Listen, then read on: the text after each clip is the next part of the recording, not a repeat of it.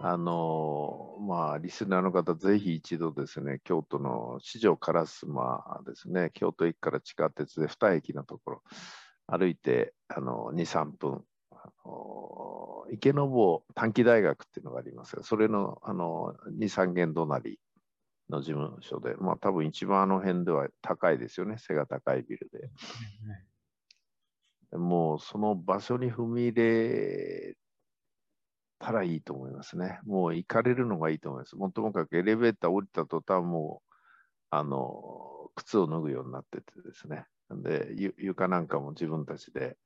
いろんなもの貼ったりしてて、出来上がってて、いろんな人がたむろしてるっていうですね。いう。でもやっぱり、あの、物理的になんとなくたむろできる場で、そこに行ったら何か面白い人に出会えるんじゃないかとか、ま、はたまたなんかくつろげるとかね、嫌なことがあった時もそこに行くとやっぱりその精神がリカバリーできるっていう、そういう場ってのは本当にすごく大事じゃないかなと。プラス、まあね、中さんがよくやるように、その、いろんな出会いが生まれてますもんね。もう、そこからやっぱり新たなるものができてるという意味では、本当に珍しい場所をよく作られたなっていうね。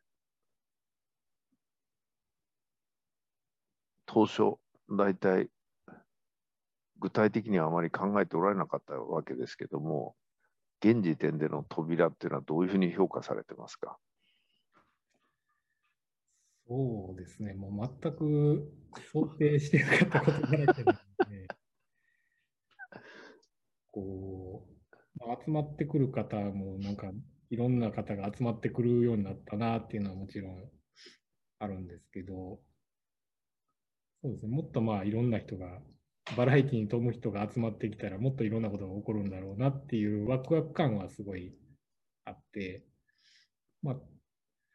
そうですね、一番こう良かったなと思うのは、やっぱり学生というか、あの下の世代の人たちがいっぱい集まってくるような。そうですね、若い人たちが20代っていうか、もう10代からね、20代前半の方がいっぱい集まりますよね。まあ、あの、そこ生後3か月からいるんですけど、下は あの、まあ、その赤ちゃん見ながら、あのみんなでこう、喋るみたいなこともよくありますし、まあ、こう、みんなこう都会の中、特に孤立しやすいなと思ってて、うんうんうん。それがこう解消できる場としてのあの価値みたいなのはすごいあるなと思ってるんですけど、まあ、それが一時的なものだけじゃなくてこう、まあ、それこそ起業する子もいれば、うん、ここきっかけであの職人に弟子入りした子とかもいます。いますね。あのまあ、いろんなこう将来が開けていくみたいなのがポツポツこう生まれてきてるので、まあ、それはすごい良かったなと思ってます。そこら辺はもう全くその想像だにしてなかった内容ですよね。その場をつ、ね、設けたときにね。本当に、まあ、まあ、何も考えてなかったで しょう、どちらかといえば本当に。そうですね。もうだからこういう雰囲気になったらいいなぐらいの感じで始めてるんで。もうよくね、長さんには、僕はもう、いや、もう大丈夫ですかと。プランはとかね、あの、実は私、ご質問したことがあるんですが、いやいや、もう、あなたの勉強会をずっとやってたら、先のことなんか考えないで、何かしらこうチャレンジし続ける人をたくさん見てるうちに、あの、なんだろう、そこら辺の免疫力っていうかね、ができちゃったとかいう感じでね、だからその私もこうあまり先のことは詳細にプランしないで、とりあえずやっていくっていうね、あなたのおかげですって言われたようなことがなんか1回か2回あったような気がしますけども、そんなことやると、なんか私の責任かなと思ったりもしますけどもね。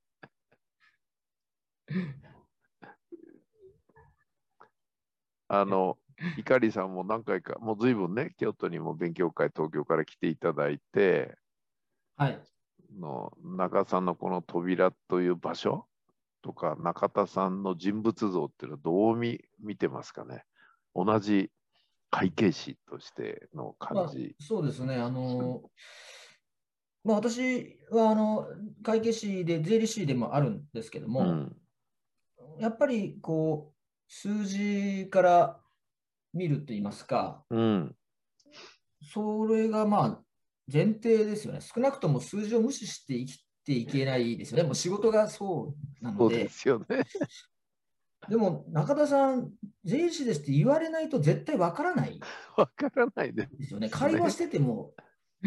出てこないですもんね。出てこないし、うんよく考えたら中田さんと私、経営とかの話とかもほ本当にその数字の話したことがないというか。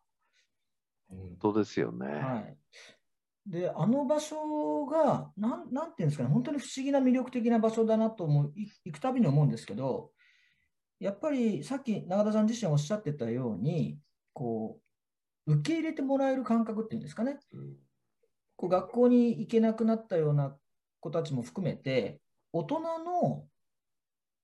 居場所にすごくなってるなってますね。なってますね。はい、うんそそこを、なんていうか、あ、そうかと、今、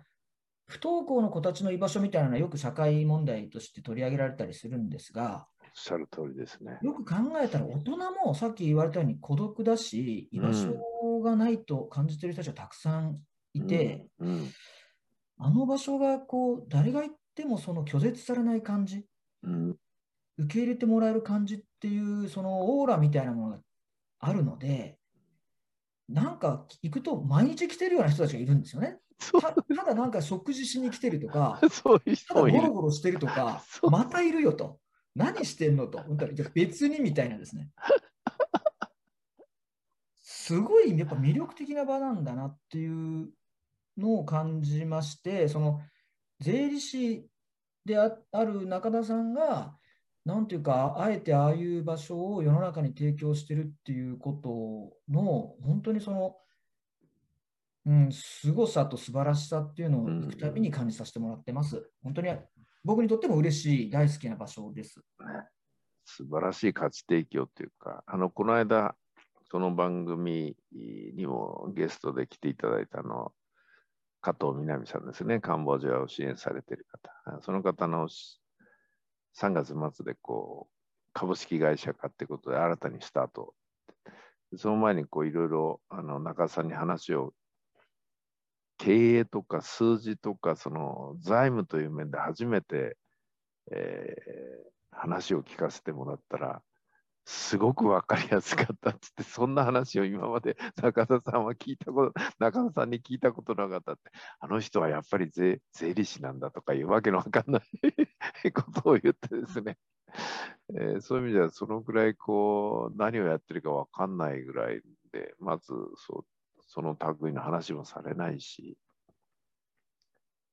でもよく多分こう扉のような場は多分日本でも珍しいんじゃないかなと。幅広く集まるじゃないですか。あの年齢層も幅広いし、えー経歴も珍しいし、で結構若い学生さんたちも集まって、その人たちが、なんていうかな、受け入れられて、のびのびとできる場を作ってる。あとね、小さい赤ちゃんを連れたお母さんたちが集まる場があったりもしますもんね。うん、その時はよくわかんないですけど、中田さんよく赤ん坊抱っこしてますよね。いろんな赤ん坊抱っこして、こう、よしよししてる姿を何回も私は見たことありますけど、その小さい子をあやすのもなんかううまいというかねご、ご自身はお子さんが今何人いらっしゃるんでした？今3人ですね。まだ下の子2歳なんで、ああ。お奥様は、はい。な中田さんのされてるね、そのことってのはご存知なんですか？あ。まり知らない。そんなに詳しくは知らないですけど、まあ、うん。最近あのネットのなんかこう記事になったりとか、うん。新聞とかにまあ載ったりすることもまあふぼちぼち増えてきたはい。そういうのでちょろちょろ知るぐらいどういうふうに評価されてるんですかね、奥様は。うーん、まあ、どうですかね。まあ、今のところ子供もちっちゃいん。で、子育ての方に必死で、あん。まり僕のことに関心はなさそうですけど。いや、でもね、いやいや、お菓子屋やるとかね、農業やるとか、飲食やるとか、そのぐらいは言われてるん。ですか。あもちろんそのあの、どんなことやってるかぐらいは説明は。うんそその時は、奥様はどんな風な反応なんですかね？うん、まあ、どんどん税理士から外れていくよねっていうのは言われて あのまあ、うちの奥さん、あの二十歳の頃から付き合ってたんで、おうおうおうあ、僕何も学生で、じゃあ、その、大学には席を置いてるけど、勉強しなかった時からのお付き合い。そうですね、はい。なので、あの僕のあの底辺を知ってるといえば知ってるので、なるほどね。大学には食堂にしか行ってないという、であとは遊んでたっていう中田さんを見てるわけだ。そうですね、はい。ああだったら大丈夫ですね。なので、真面目に仕事してるのであれば OK ぐらいの感じじゃないですかね。あと農業なんか一緒にね、お子さん連れて行かれたりもするんでしょ？う、農業されるとき。そうですね、はい。それこそ今度、そのうん。中津さんに住んでもらおうと思ってるところは、うちの自宅から徒歩3分ぐらいなんで、あそう畑もついてますし、へ まあ、それこそ扉とかあの飲食店で出す野菜をみんなで作ったりとか、あ、そういうことか。そういうのをやろうかなと思ってます。いや、もう、本当に珍しい生き方をされてる方だなと。あの、多分細かく、あの、なんていうかな、計算するタイプでは やれないことだと思うんですよね。だからその中田さんのそういう、まあ、キャラクターというか人間性に、まあ、不思議なほどやっぱりあの周波数の合う人がやっぱり寄ってきますから、そこがまた、なんていうかな、面白いものがよりこう広がりを持たせるっていうかね。やっぱり中田さんとこ来て、先ほどの碇さんなんかもよくおっしゃってますけど、いろんな若い人の話を直接聞くと、本当にすごいねと。まあ、もちろんそのメジャーではないんですよね。世の中で見たらまだやっぱり当然少数派だとは思いますけども、本当にあの自分をしっかり持って考えて行動してる若い人たちがいると。まあ、私の持論であるその人間に年も性別も国籍も関係ないということをよくお話ししてますけども、本当にそうですねっていうのを特にあの扉に来てね、いろんな若い人と話をして、そういうふうに思う、思われる方っていうのは結構いますよね。まあ、今の中では出てきてない面白い方も、まあ、たくさん出てこられてますんで、えぜひ、あの、中田さんとこは何だ何でネットで弾くと、ぴゃっとこう、なんかいろいろ出てくるんですかね、タイトルとしては。えーっと、学び場扉で検索してもらったら多分いろいろ。あ学学び、えーひらがなで場場所の場に扉はひらがなですよね。はい。あのぜひ詳細はですね、学び場扉ということで検索していただくとですね、出てきますので。で、あの、もしよろしければ毎月、ここで私の勉強会もやっておりますのでですね、えー見学ついでにお越しいただけたら嬉しく思います。今日は中田さんどうもありがとうございました。ありがとうございました。